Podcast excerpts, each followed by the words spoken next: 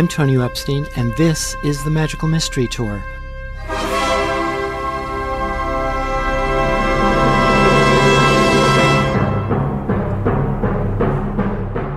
Join us as we dive into the heart of things, exploring new ideas and new ways of seeing and being in this wondrous, crazy world we share together.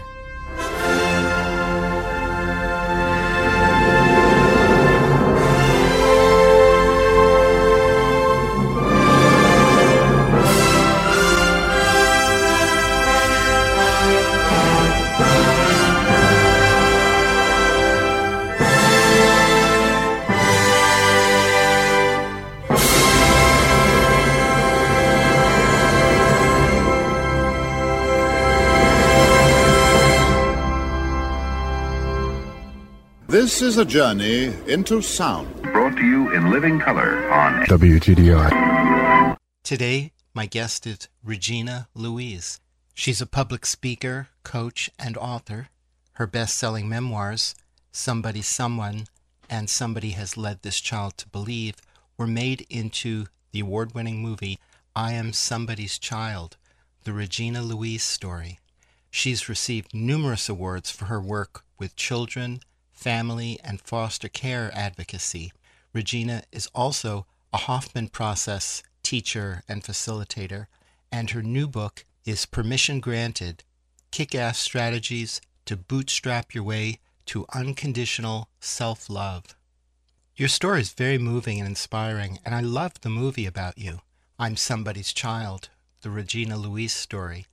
And I love the work that you do and Oh. your orientation and advocacy for children, and especially children who've had a really rough time. And I certainly had a rough time, although, Mm. you know, being a, a straight, white, cis male, I have several layers of obstacles that I didn't have to deal with.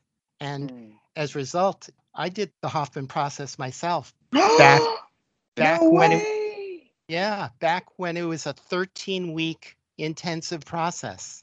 Oh my God! So you did the Fisher Hoffman process. Yes.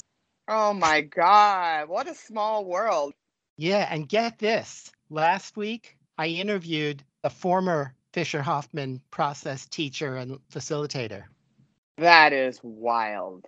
So it's really interesting how everything I've been doing for the last few years have come in pairs. Like interviews, Mm. they come Mhm. in pairs.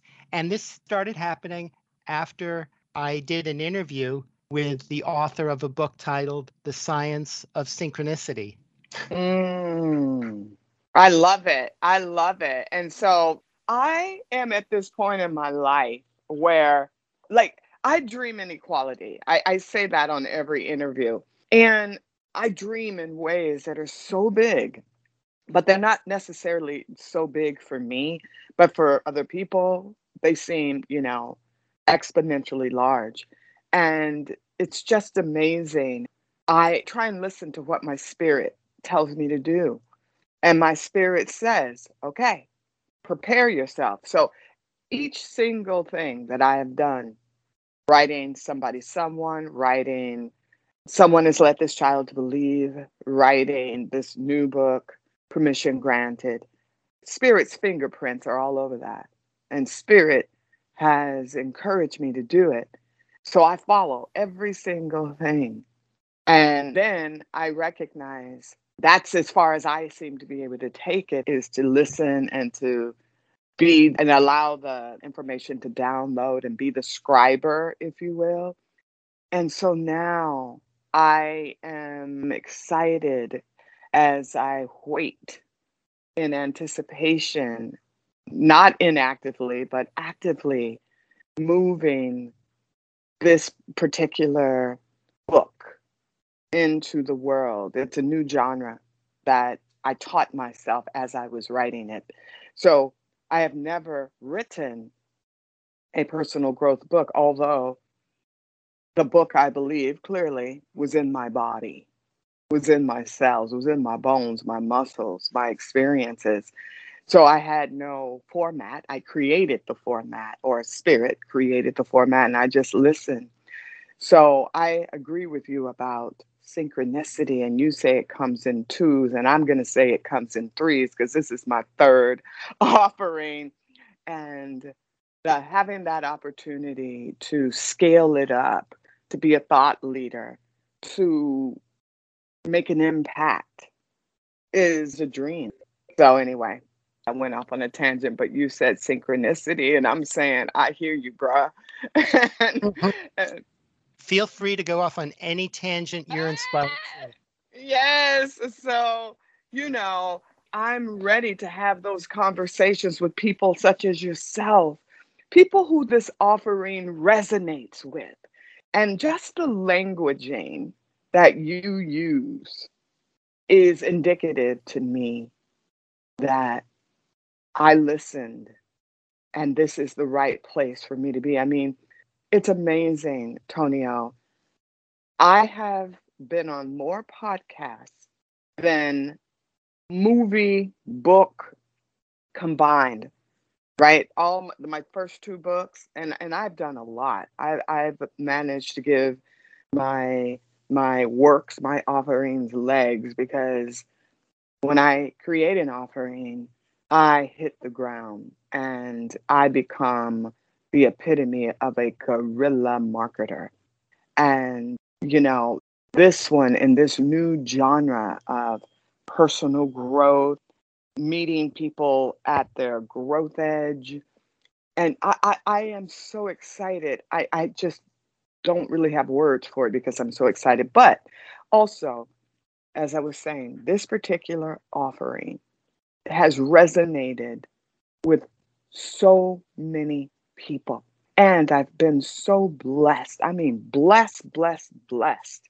I have friends who have been so generous, who are Instagram influencers. And as a result of the work we've done together, much of which is found in this book, I have had this work has had the blessing of the equivalent of close to 10 million Instagram followers having exposure to this offering.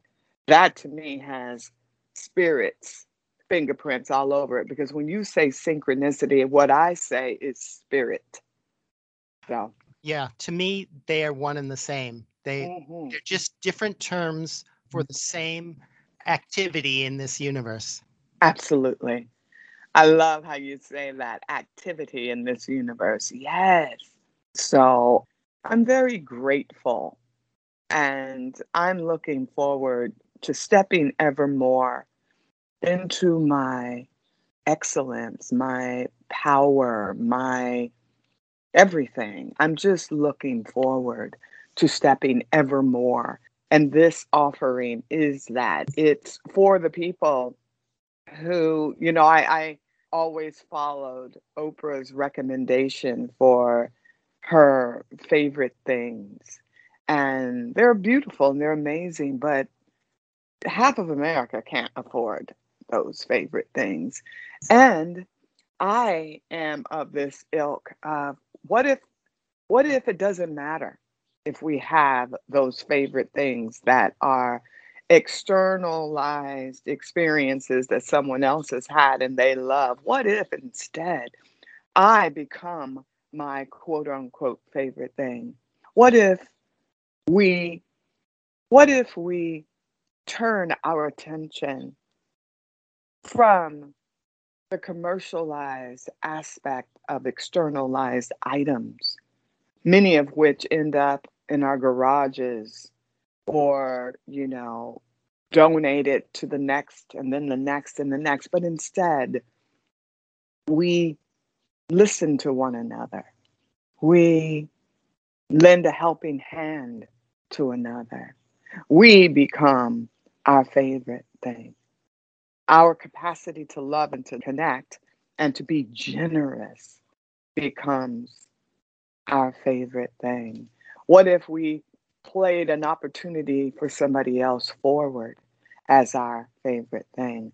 So that's what my current offering is about is reaching in and closing the gap on my own disadvantage. So, reaching into my experiences, reaching into my innocence, reaching into my own heart, and putting skin in the game to close the gap on this perceived so called disadvantage that it is to be me. And it's a, it's a powerful journey. It's a powerful journey to not necessarily having a gigantic movement. The first word that came to me was reject, but that's that's a very powerful word. But dismantle, dismantle the perspective of someone else that I'm not worthy, when in fact, there's not a human being alive that has the power to convince me and to validate an untruth that I'm not worthy. Like that's an oxymoron. The fact that I exist, the fact that you and I are sitting right here is evidence of my worth, right? It doesn't matter if I didn't come from a family, it doesn't matter if I did not inherit wealth or status or opportunities. That, that's just icing on the cake. But to be right here now, Tonio, and revel in the capacity to construct a sentence, meaningful communication that binds you and I together, neutralizes differences that give way to indifference. That to me is worth an action. So thank you for letting me riff. Mm. Well, you're speaking my language with all of that because for me, it's I love that orientation to the deepest, most essential feeling that underlies whatever desire is fulfilled by any exterior things that we might think we really want.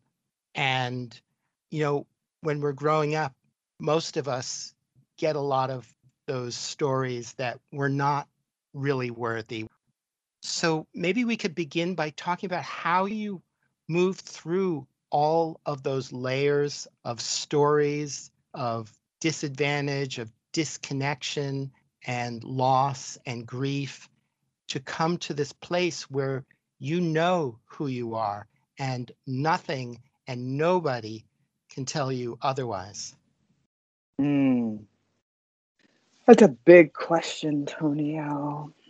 But I will do my best to chip away at it so that we can get to something that feels and sounds true and worthy of that beautiful, perfect question. One of the things that is coming through right now is I was always that young girl who, when all the other children were instructed to come into the house the moment the street lights came on. I was always that child trying to convince people to stay a little longer, trying to, you know, conjure time on my terms and create a little bit of this and a little bit of that that would distract the young people I was playing with so that they would stay just a little bit longer. Because I knew that once they went inside, I would be the only one outside because nothing was really asked of me. Nothing was really required of me except to maybe be seen and not heard. Right? And then that be seen was paltry at best. So I guess I could say by the time I was standing outside after the street lights came on, oftentimes walking past people's homes and staring into the plate glass windows of life beyond the street lights. I had nothing to lose because I'd already lost it. And so loss became my tutor. Loss became my mother and my father, my sisters, my brothers, my, you know, extended kin. And she had many lessons to teach me. And so I began my sojourn into the world, into her world, from being beaten, given away, shuffled between this stranger, that stranger. Loss did all of my negotiating.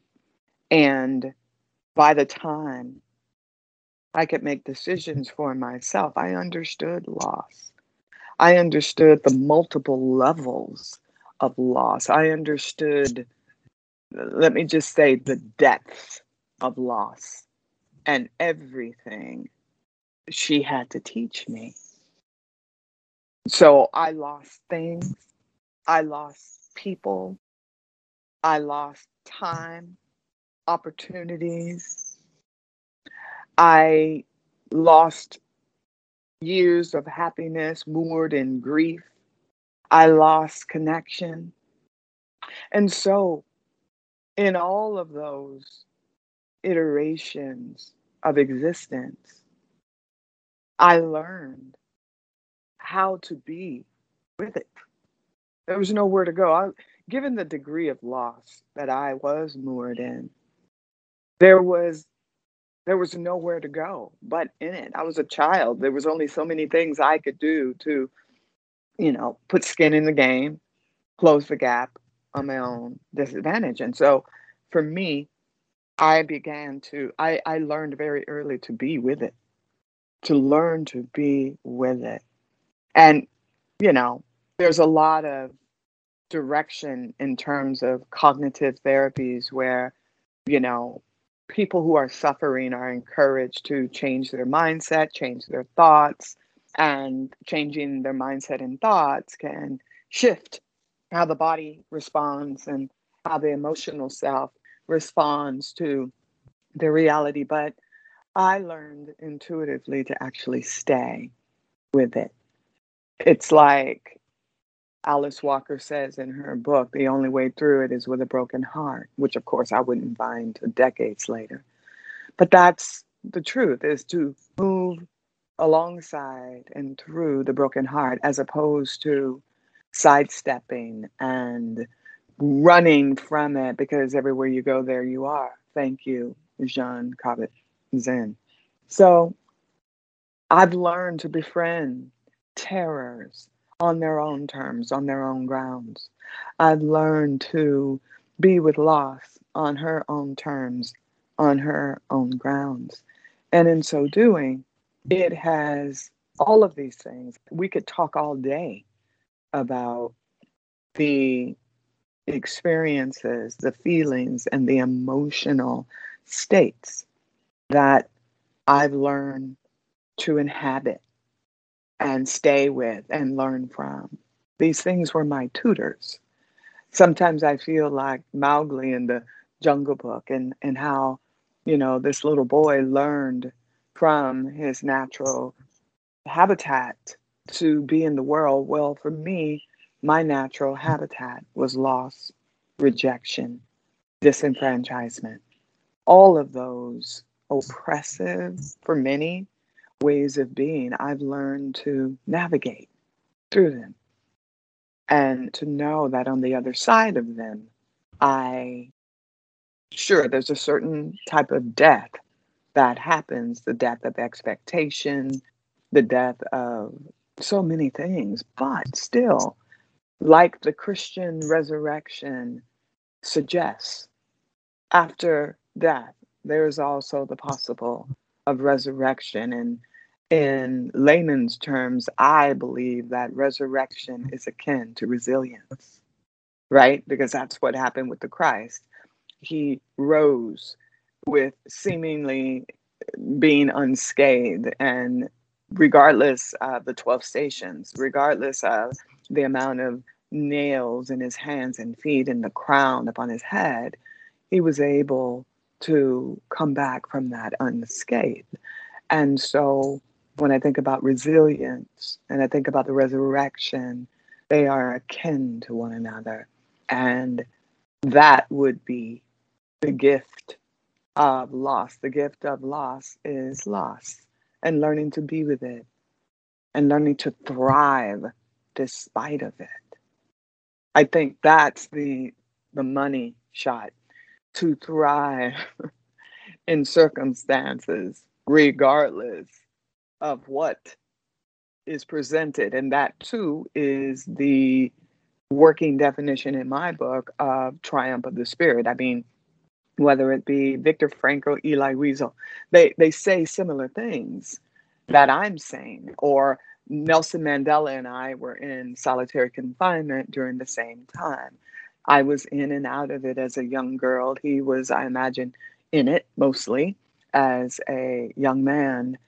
And the truth of the matter is how to thrive, how to not resist what that is, but to be in it and to drop down and learn the emotional signature of loss, the emotional signature of being held against one's will.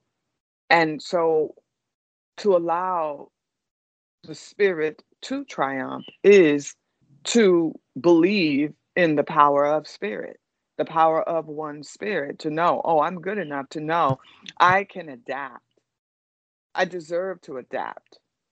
Oh, so I'm in solitary confinement. Okay, there are no windows, there are no doors. I cannot get out of here unless it's due to someone's good grace. It's due to them deciding when, how I get out and what that looks like. So it's dropping down and into the moment of what is and being with it. So I believe that's the best way to answer the question you positive. That was beautiful. And it reflects what I've been learning about nature itself that nature, the way nature works is through these cycles of death and rebirth. And it's also in our nature to go through those cycles as well, even though in our culture, we are brought up on this diet of a linear progression through life, always moving forward, always moving upward, and never going down, never never accepting or facing the things that that are in our face, living in denial of the essential nature of life itself. And what I hear in your story is well, it sounds like you didn't really have a choice, or we all have a choice, but you were facing, you faced loss and a kind of death in a very direct and honest way. You didn't run from it. And by not running from it, you allowed that magical portal to open up from which you could actually learn and gain some real, genuine wisdom from it, no matter how long it takes. I mean, for all of us, I think it takes a lifetime overall, but it can take many years to really integrate and embody the kind of wisdom that we learn from from all the the disasters and catastrophes that that we live through so that they actually end up becoming incredible blessings in our lives and not only in our own lives but what we can then share and radiate with everybody around us, or at least to those who can use that. Yes, yes, yes to everything you just said. And the title of your new book is Permission Granted. And that's like, it's like a, a magical formula, kind of like a spell Mm. that we can cast upon ourselves. Woo! Go ahead, Antonio. now you're talking my language. You sure you're not in Berkeley and not in, you know, Vermont? Because that's the kind of woo woo I love. Keep going, bruh.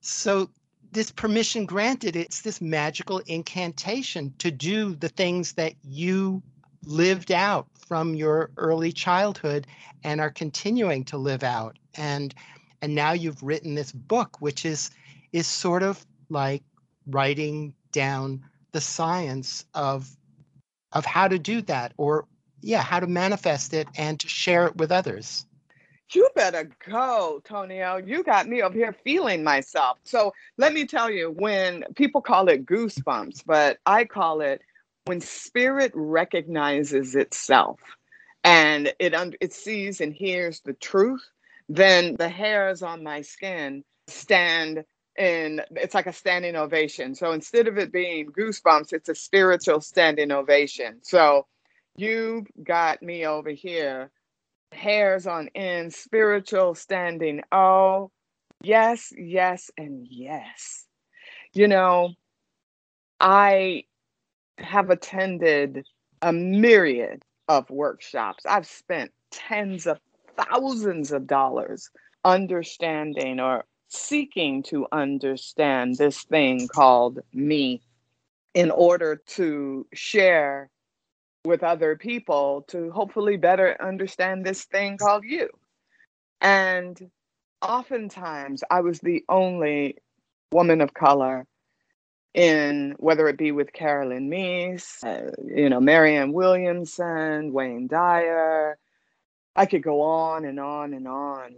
And always I wanted I, I found myself in these places because see that's it spirit doesn't discern between black white female male non-binary on and on and on the spirit in my opinion doesn't see all of those classifications it just recognizes itself unencumbered unclassified right and so i received a lot from i recognized and found my spiritual essence in all of those workshops. But what I've never found is a workshop where it was so diverse. Maybe the closest I've ever come to, I wouldn't say it was a workshop, the closest I've come to a community that was as diversified as I would have liked would have been Agape with the Reverend Michael Beckwith. And that was a place where it felt more authentic to spirit because so many people of so many, so many, so many everythings showed up and showed out in that space. But what I've wanted to do is to write something, as you say, an incantation, an invitation that would lead people to the threshold. Like this, I want this to be a Shiro hero's journey to the truth of being free from the patterns, the chains, the toxic ways of being that bind us, and to get once more back to the truth of who we are. And that is spiritual beings having a human experience. And so when you say what you say, the way that you say what you say about my offering, I'm humbled and I feel as though I, as the millennials and the Generation Z say, I got the assignment. You know, I got this assignment right. And so that's what this was and is. It's an assignment. Like, I don't say to anybody, I'm giving you permission. I am clear to step away from that. I would never be so self aggrandizing as to say, I give you permission because I don't have the power to do that. But as you know, my evocation with this offering is to give yourself permission. And I even say it in BYOP bring your own permission. You know how to BYOB, you know how to bring your own bag, bring your own bottle, your beer, your booty. Now, what I'm going to ask for you to do is bring your own pretty, bring your own power, bring your own possibility, bring your own permission. It's an invitation. That's what it is at every juncture. It's an invitation. And then I want to give an example of what I mean by bring your own permission. I had an experience with a colleague where we bumped into one another. And this particular colleague had more situational power. He had the opportunity to actually exercise situational power. We had equal power. Do not misunderstand me. Our power was equal, period, in the sense that we had a right to exercise it. But because his positional power in a hierarchy made his power just that much more above me, let's say, which I cannot think that way, and I do not, which is probably why I don't do well in organizations, never have, unless, of course, it's mine. Anyway, he spoke to me in a way, and in my experience, he treated me in a way that did not work at all for me. It literally hurt my feelings. And he literally fell off that pedestal that I recognized I had placed him on. And thank God this experience happened and he fell off. And I could see that, you know, he was human as I am. So, you know, we had to work through that and it was difficult. And even though we worked through it, we had a repair, there was something in me that still didn't come back. I, I was not as resilient with that as I had hoped to be, but I didn't put pressure on myself. I let it be. Two, three weeks later, we had an opportunity to work with one another again. This time, something came up. He said something to me that just didn't, it came in sideways. And so instead of doing what I did the first time, and instead of doing that limbic response, you know, that that intellectual I'm coming for your jugular vein response. I slowed everything down and I allowed that vagal nerve, you know, that wandering nerve to calm down and let all the hormones that show up in flight or fight to regulate. And once I was regulated, it took me probably two hours, give or take, to get back to my baseline. I finally said, Hey, can I have a moment with you? He's, Yeah. And all I said was, What was your intention in saying what you said? And I got to tell you, Tonio, that right there gave that other human being the opportunity to become self reflexive, have that ability to really engage with themselves in a way that needed to happen. Okay? He needed to find out what was he believing? What was he holding about himself? What was happening that had him do what he did? Respond the way he did unnecessarily out of nowhere, totally changing the tone of everything. So that would be the second repair he and I had. Clearly, I'm a big teacher for him, and he is definitely a big teacher for me. And something that he said, which I thought was brilliant, he said, I said what I said because I know that people say what I said to you about me. And he realized, ah, oh, it was really all about me.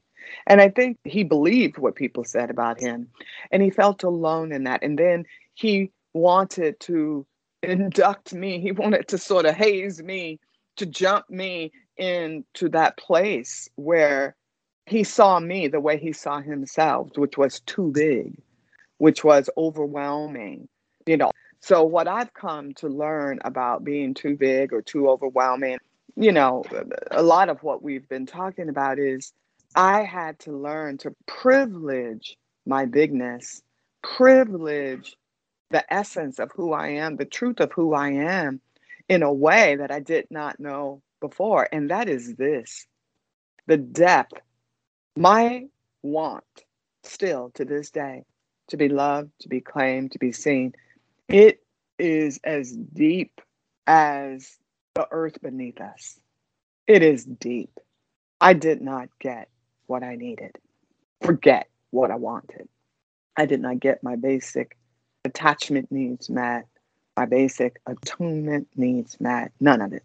And by grace and grit, I've been able to live this life on my own terms. And at the same time, because my needs are big and they were never met, because my relationship to aloneness is again as deep as the earth beneath us and as wide.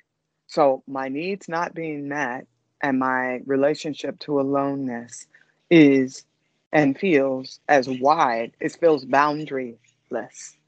And the result of that is the work that I've chosen to do one, to meet my needs, two, to be with my aloneness.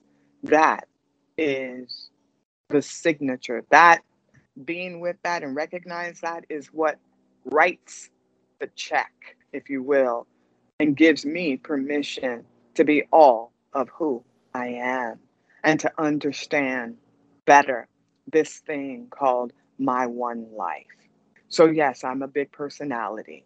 Yes, on and on and on. But my bigness is tantamount to my willingness to accept the truth that I am one with everything and I am one with nothing simultaneously. And the work I've done, the amount of money, resources, time, effort, energy that I've put into being here now on my own terms, that's a whole other podcast subject. Mm, I totally relate to just about all of that. Back to the title of the book, Permission Granted Kick Ass Strategies to Bootstrap Your Way to Unconditional Self Love.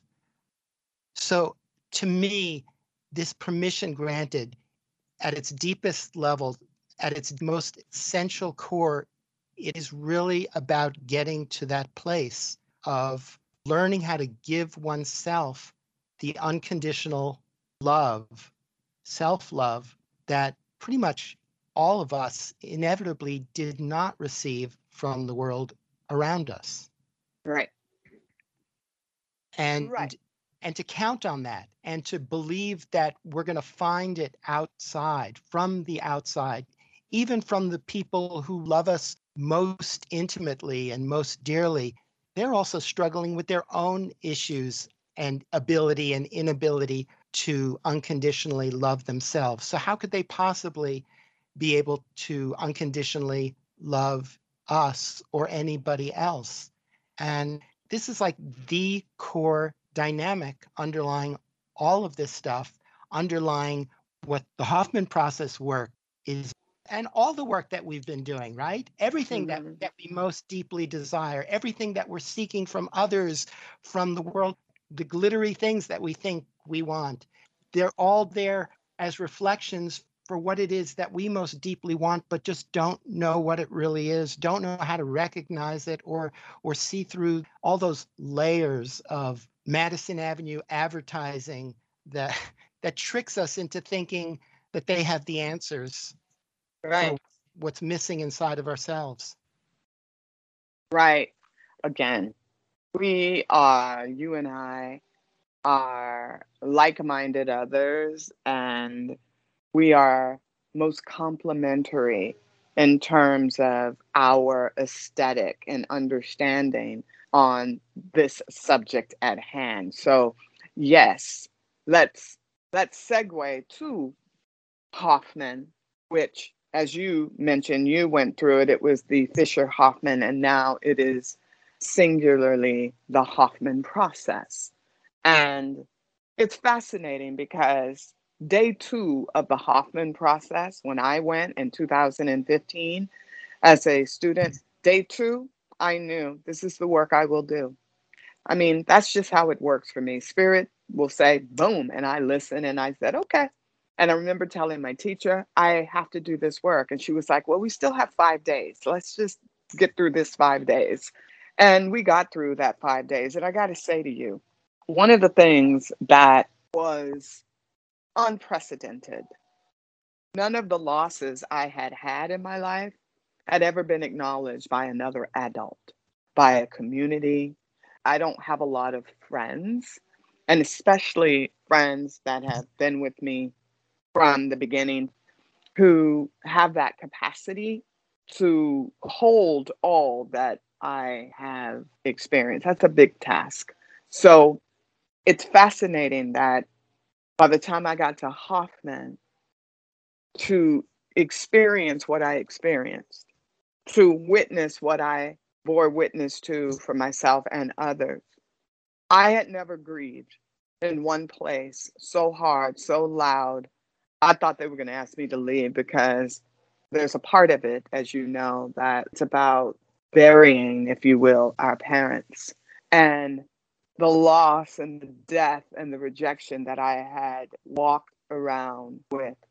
To lay that down, to lay that burden down was, I was just, I thought, I want every BIPOC human being, I want every human being who is carrying around the onus of loss, disenfranchisement, humiliation, all of it, to have a experience, an experiential experience such as that, and to exonerate themselves, right? Because that's what it was. It was a self anointing, it was a self exoneration of saying, I'm willing to lay my burden down. I'm willing to give this up. That thing right there, that was the beginning of me stepping into my own permission in a cognitive way. I believe I stepped into my permission when I was a young girl and I would say no to people who wanted to beat me with extension cords and Hot Wheel tracks and all these outrageous instruments, right? And I call them instruments of ass destruction, right? Because I came from people who said, you know, we're just going to beat that ass, right? And so, anyway, to be at Hoffman and to give myself permission to grieve, to wail, to let it out and not care, not be self conscious. Yeah, I took up a lot of space, but my grief was big. You know, you don't go through 30 foster home. I mean, just lost, lost, lost. That kind of like machine gun loss. You know what I mean? And not take a hit that needs some suturing, some TLC, some recognition. So, permission granted.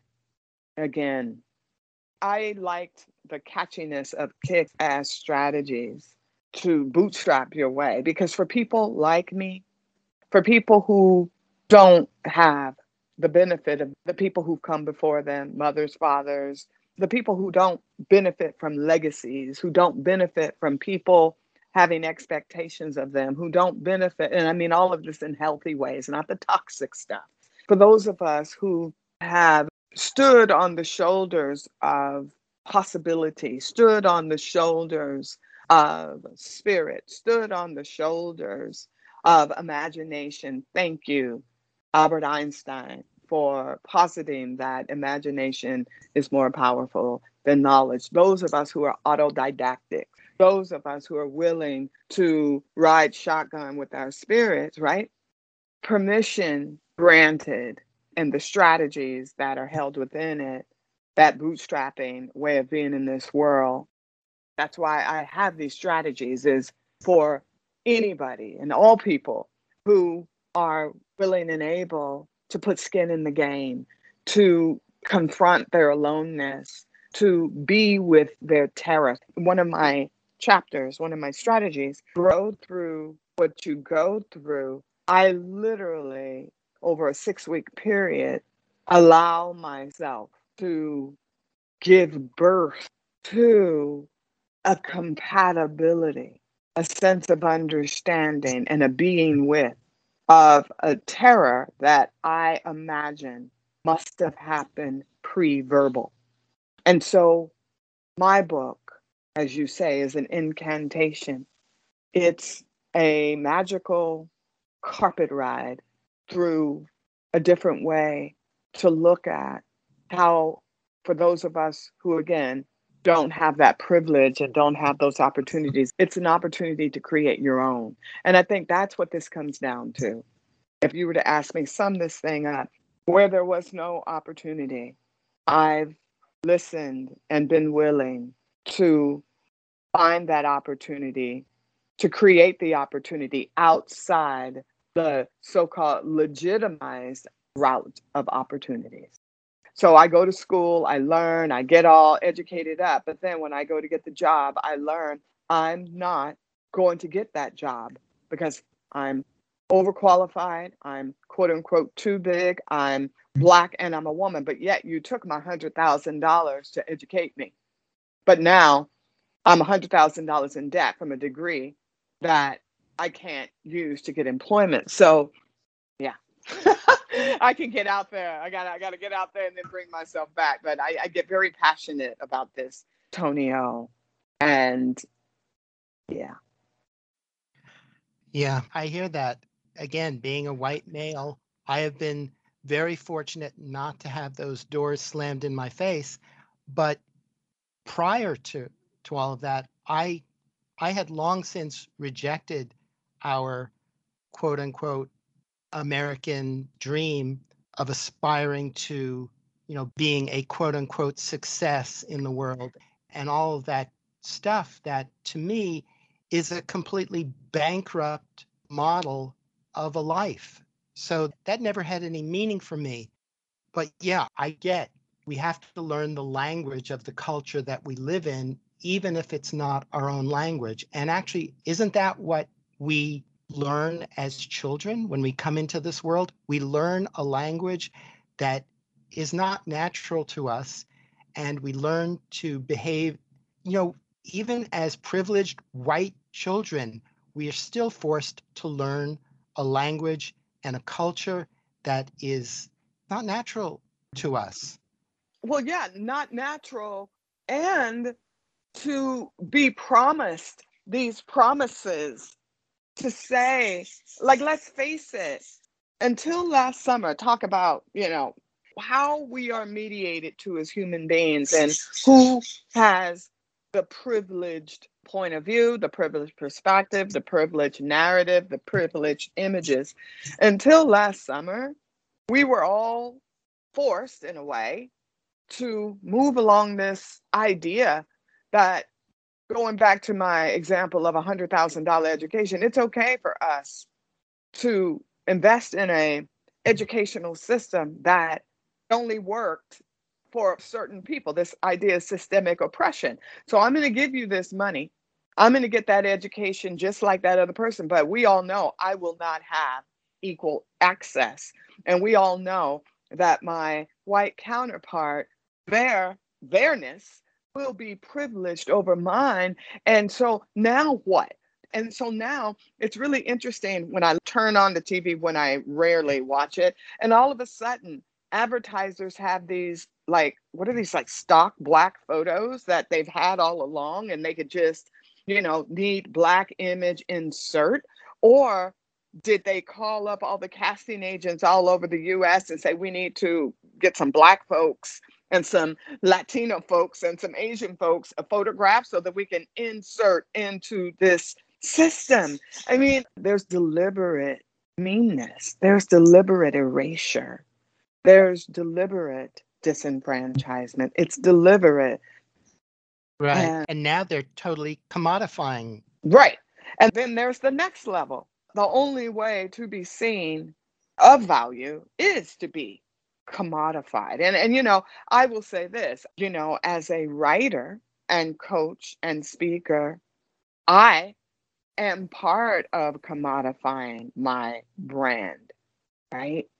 You know, taking what I believe in, taking what I live from and putting that hopefully at the center of the world stage as a way of offering another perspective right? So I think for the mere fact of commodification to move forward someone else's agenda, to be that dominant agenda, to dominate, to eviscerate, to erase, that's one thing. To commodify as a way to scale for a potentially healing perspective, I think that's something different, you know. Mm-hmm. And another thing that I subscribe to, which you do as well, is this notion of taking 100% responsibility for our own part in everything, everything that we experience and everything we see around us. Not that we are the cause of these things, but that just taking responsibility for the fact that we exist in this world.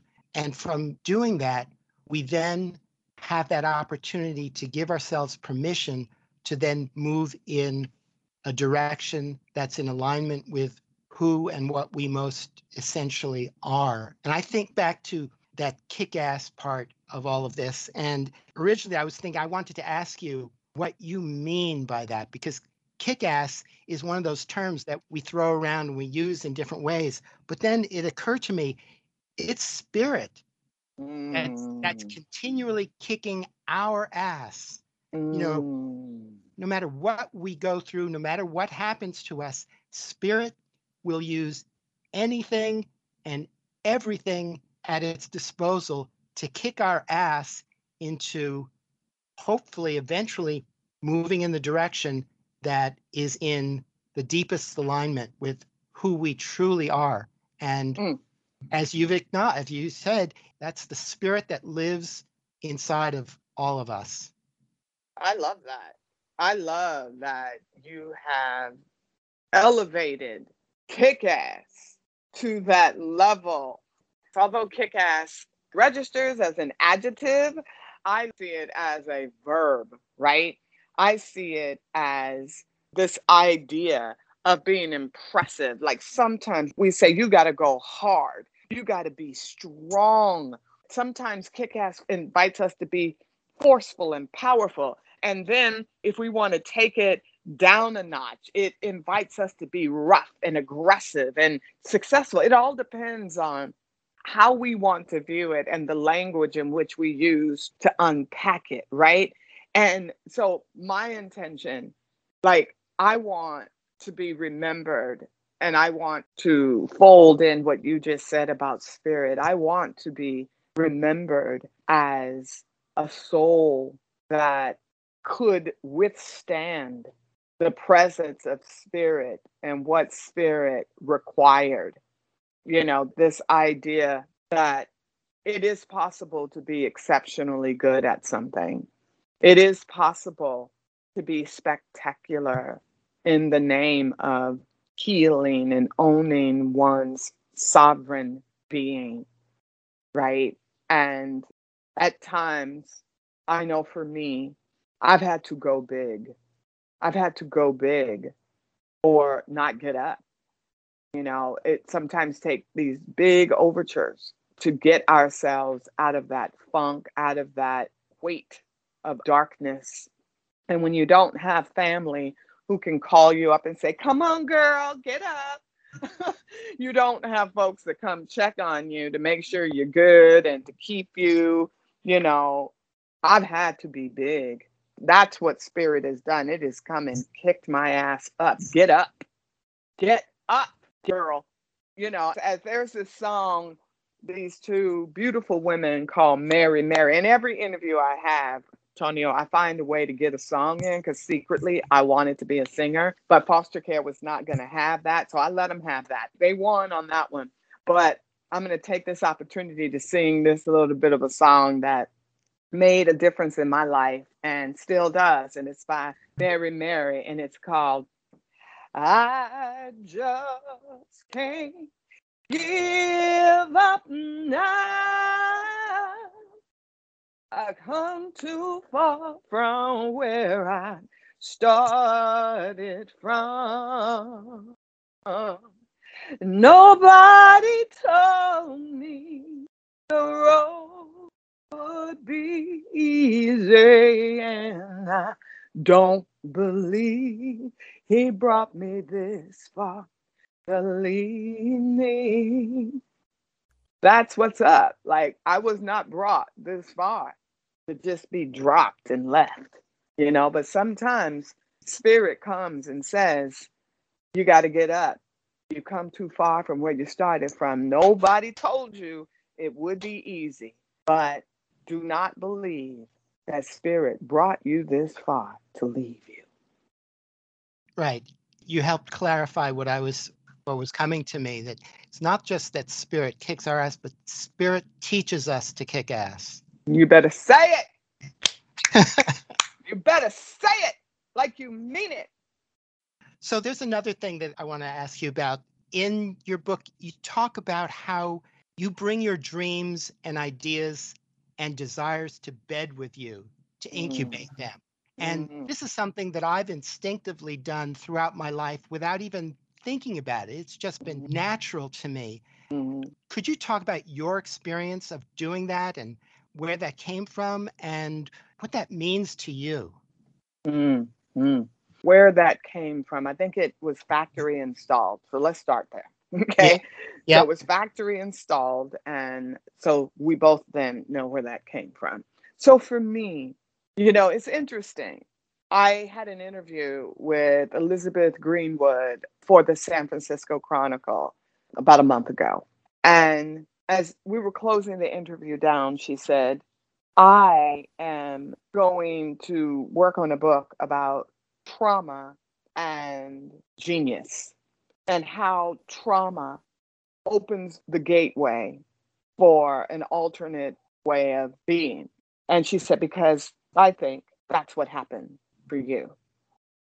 And so, in a little bit of a way, I was like sad because anytime somebody attributes my way of showing up in the world as, you know, contextualizing it in a pejorative way, I get very sad.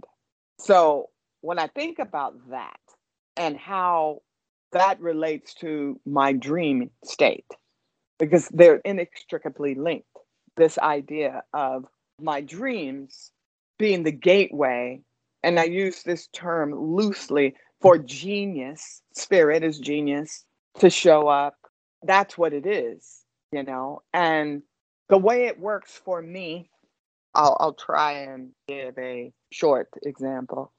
I worked with Vidal Sassoon, the world's preeminent hair care cutting system. And before I went and committed to the internship, I would watch videos they had. And sometimes I'd just look at the haircut itself. I'd watch the video. And just so that we're clear, it takes about six weeks to perfect, if not longer, to perfect one Vidal Sassoon haircut. But I could look at the haircut, take the haircut, turn it 360 on a doll head or stare at the photo before I actually knew they had videos.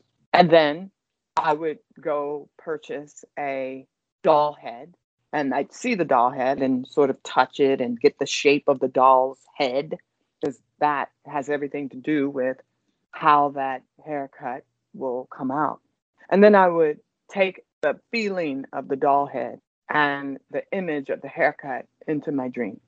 And then what would happen in the dream it would be like I was in a classroom and I could see the three dimensions of the hair and of the head shape of the doll.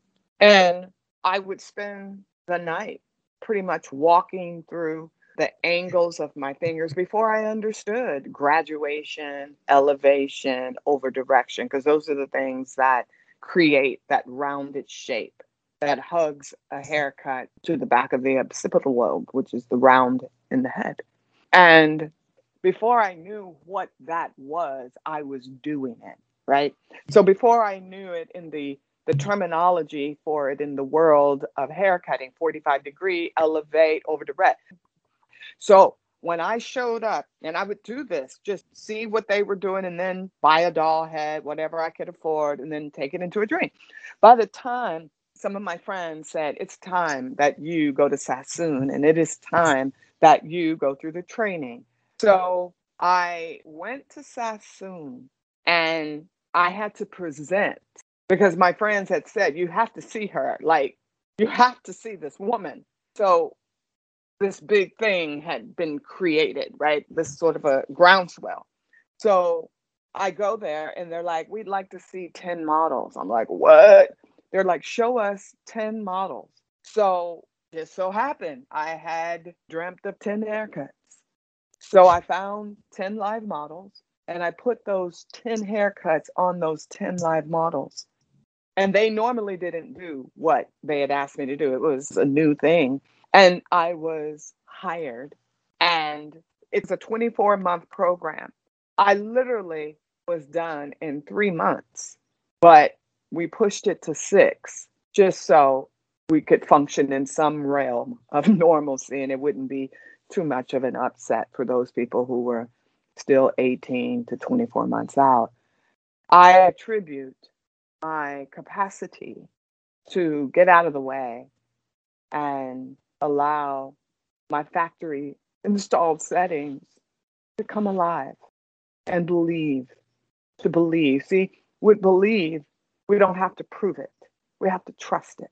So I would say, in my feeble attempt to normalize or explain those factory installed settings, that I moved out of the way and allowed truth, allowed spirit. I just trusted. I trusted that mm-hmm. I knew. I trusted that I could. I trusted that I had a capacity. I trusted. And I've gone on to win some of the biggest hair competitions in the United States. And this book came about in a similar way.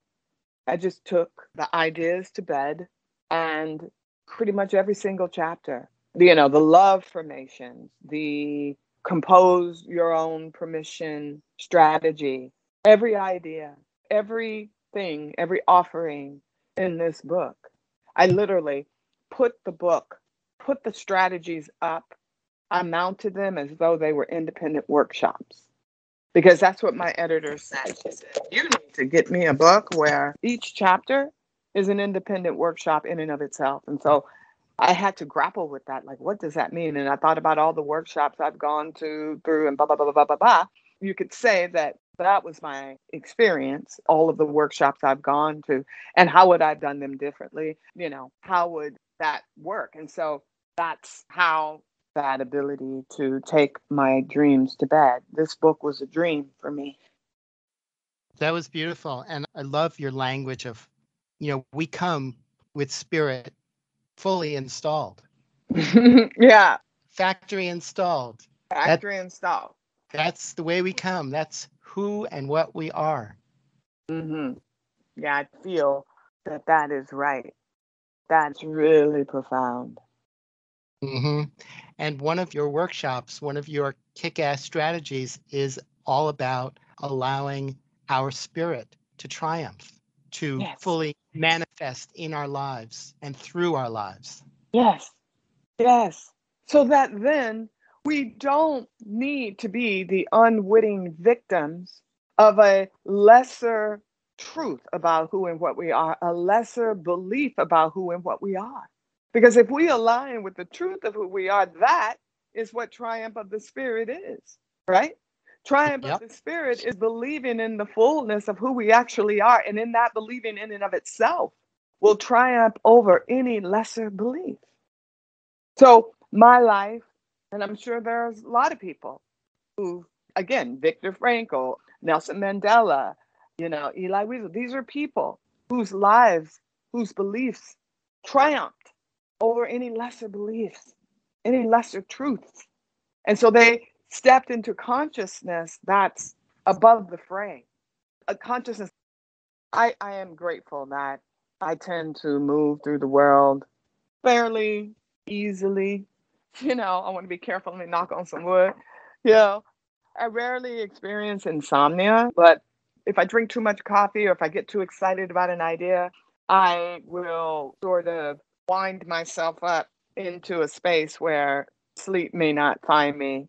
And as I say that, I recognize that I'm not looking for it to find me. So the other night, while I wasn't looking for sleep to find me, I did a practice that I talk about in the book, and that's the love of compassion. And in that, I invite the person who's engaging in that practice to to land right where you are and then to listen. So first we land and then we listen. And as we land and we listen, we lean in to the moment, to this thing called ourselves. And in so doing, we open. And as we open, we observe So we land, we listen, we lean in, we open, we observe the nature of our own vulnerability. And when we land and listen and lean in and open and observe to the nature of our own vulnerability, we then invite empathy. And then, in so doing this, landing, listening, leaning in, opening, observing to our own vulnerability and, and to give ourselves that empathy. That, in and of itself, is an act of compassion because all of those invitations situate us in calm. And compassion is this idea of having the desire to alleviate one's own suffering, one's own pain. So, if we were to follow the steps that I just offer, that to me is love. That to me is compassion in action. So I call that the love of compassion. And that's what I led myself through the other evening. And as I was opening to my own empathy, what I experienced next was the word believe showed up. The word believe just showed up right there, right where I was. And it wasn't just the word, it was the flesh, it was the bone, that place where spirit meets bone. So, what showed up was that place where believe met bone, right? And I felt truth in that moment. I felt sure. I accepted the power of belief and what it is. And I reveled in it. It was just something it was like taking a Ativan. Once when I went to the doctor, they said I had general anxiety disorder and they gave me Ativan. It took them six hours to get me to take one because I'm not a pill popper. But I tell you, the euphoria that came from that Ativan, I thought I will never take that again. Because if feeling that way is what that pill promises, and I need to find another way to get to that. And that's what believe did for me that night. It took me to that place where Ativan takes me, and it was light, and there was freedom. And I felt the certainty of the word believe. And I say that because then I understood what it meant to believe. It means that there's no proof, it means trust it. So since Thursday of last week, I have situated my thoughts and so from that moment, I have stepped into my days, my moments, and being in consciousness. When I lose consciousness and go unconscious, I believe is my touchstone to trust. So to not think about, oh, that's never going to happen or this or that, it's like trust that it's already happening. Trust so use the power of belief and the truth of what it is and the certainty of what it is and to accept that. So. And of course, you mean belief in ourself in Absolutely. the deepest deepest sort of way and and the image i had was the power of a dandelion to break through concrete mm. you better go I mean, that's what comes factory installed in all of us. Right. That's incredible power. It's beyond beyond. And what would happen, Tonio, if we led our lives just from that place? Mm-hmm. If we led our lives from what is already true inside of us.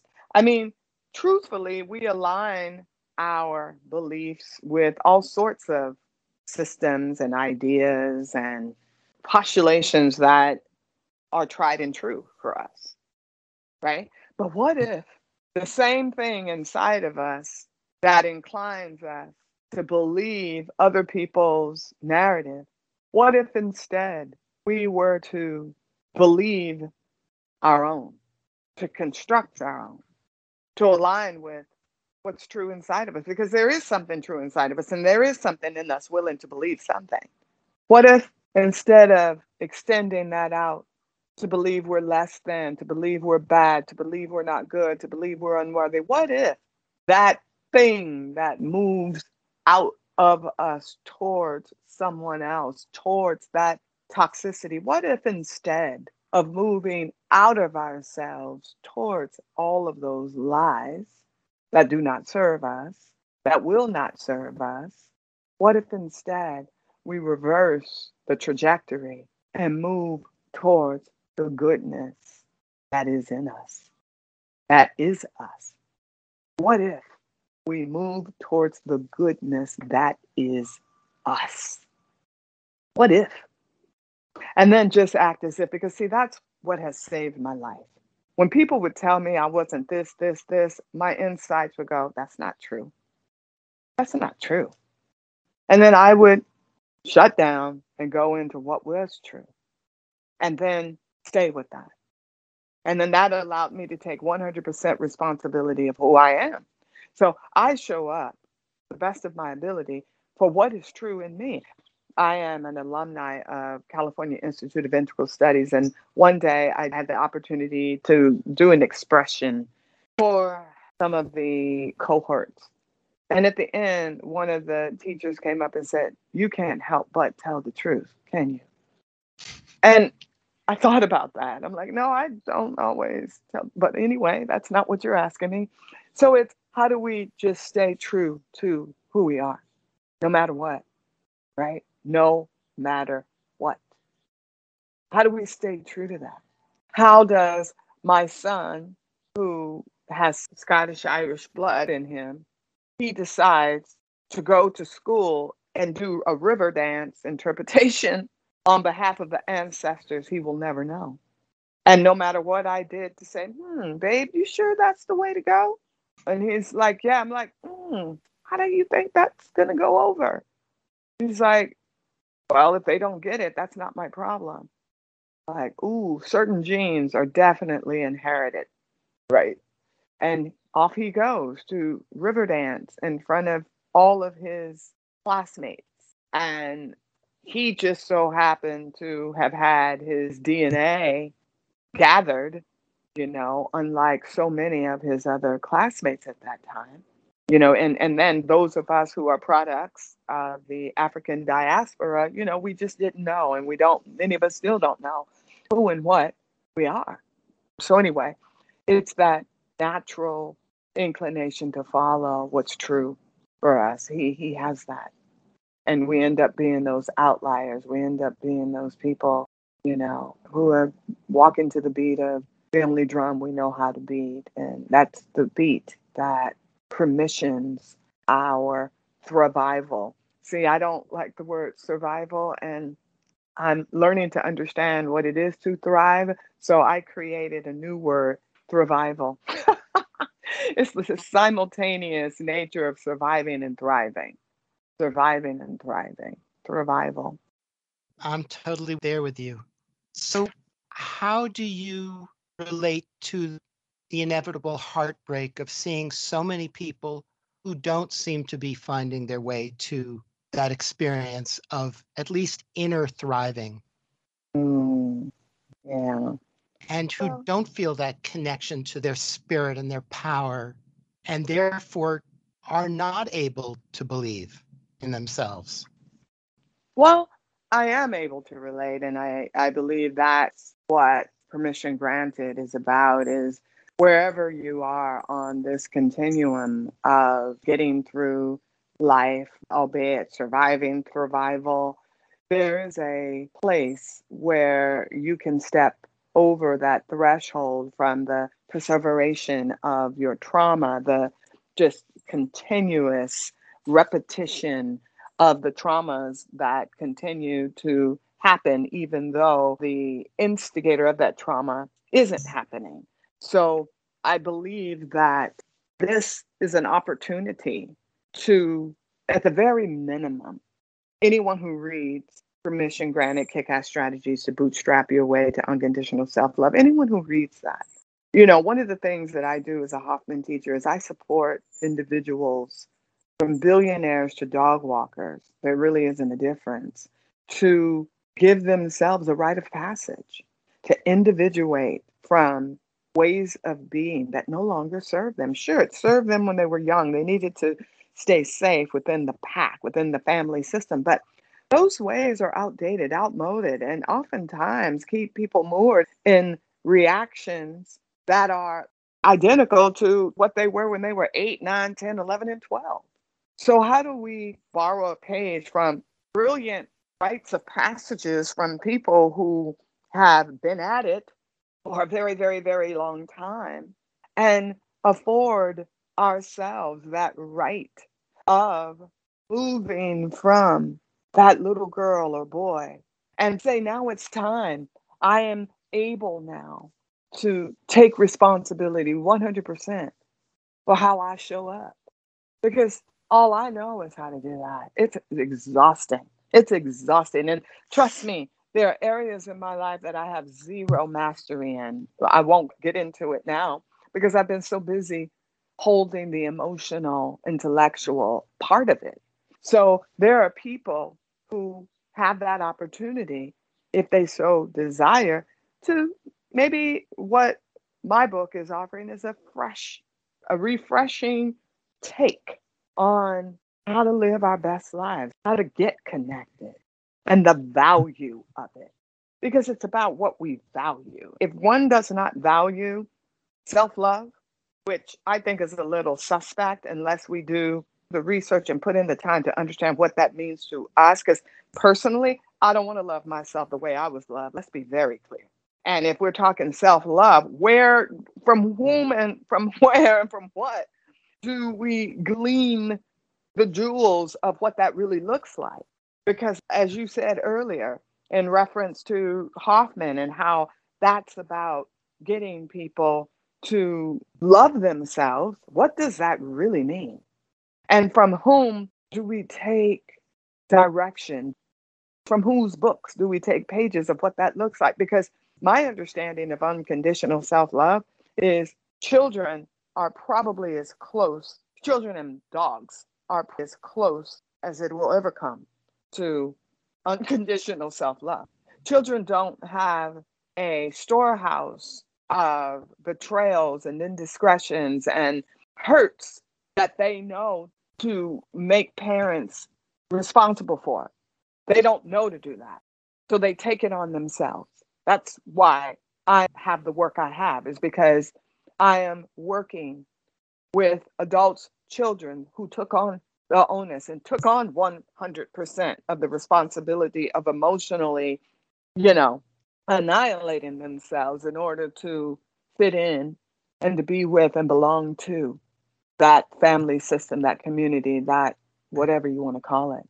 And then if I take this back to the works of the King James Bible, it is only as children shall one enter the kingdom of heaven. So then my question is, well, perhaps this idea of unconditional self love is actually this invitation to enter into the kingdom of heaven again as a child. And from that place, love ourselves without contingencies. So I'm going to love my flat nose and my flat feet. Yep, that's me. Yep, I'm going to love it. And on and on and on and on. Like I'm not going to try. Like what was so brilliant this morning is I read this little thing about Simone Biles, the US Olympian, and her saying, I'm checking out uh, the team performances, the courage that it takes to do that, the sense of self that it takes to do that, accepting where she is, listening to her inner knowing. Oh my God, that is an invitation for all of us.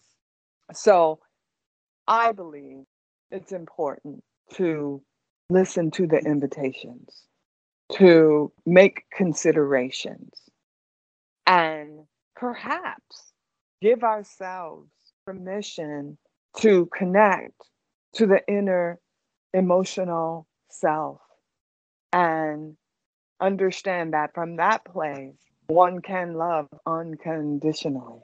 Because I don't need to have those limitations and the impediments on myself. I can just be who I am. And who I am is this incredible child of God, of spirit, of life, of the universe, of the celestial heavens. And if I open my ear to what they have to say, what if I did that? There are no promises, but what if we just gave ourselves, like Simone, if we just said, no, I'm not going to succumb to the pressure. I'm going to back out of this. What if, in our plight to fit into whatever it is we're trying to fit into, we just said, eh, I'm going to take a break from that today. And I'm going to listen inside of myself. Let me tune my radio to that and see what that's saying. Let me get conscious to that. What is it that I believe? What is it that I need no proof of, but I just trust? So it's an invitation. And I am in the process of curating offerings for people to follow along if they want, become curious, come along the journey if they want. If they want to get a hold of me, I love Instagram. Follow me at the real at the real Regina Louise, and that's at T H E R E A L R E G I N A L O U I S C. Follow me at the real Regina Louise, or I am having my website updated, and you can subscribe to www.iamreginalouise.com, and I will have offerings, and you can go there and it's all in the process of being updated, so bear with me. And of course, on Facebook. And I have a new package of writing and journaling implements that I am launching in a couple weeks. And those will be up hopefully on my e commerce on Facebook once I figure out how to do that, but definitely on my website. So, yeah, this has been so delicious. And we have been having a great time. Mm, yeah, it's been wonderful connecting with you. Your countenance, your vibration is so on point with my own. So thank you. I am very, very grateful. It's been my pleasure, and thank you for bringing your full presence here. Mm, thank you for the opportunity for me to not have to play small, but just to be all of my quirky, you know, unconventional, counterculture, all of it, allowing me to be all the things that I've needed to be in order to engage in survival. survival. So thank you so much, my friend. Mm, I love your spirit and thank you so much. And may permission be with you. Oh my God. Oh my God, there it is. May permission be with you. Okay. Bye bye. Bye bye. That was Regina Louise. She's a public speaker, coach, and author. Her best selling memoirs, Somebody's Someone and Somebody Has Led This Child to Believe, were made into the award winning movie I Am Somebody's Child, the Regina Louise story. Regina is also a Hoffman Process teacher and facilitator and her new book is Permission Granted Kick Ass Strategies to Bootstrap Your Way to Unconditional Self Love.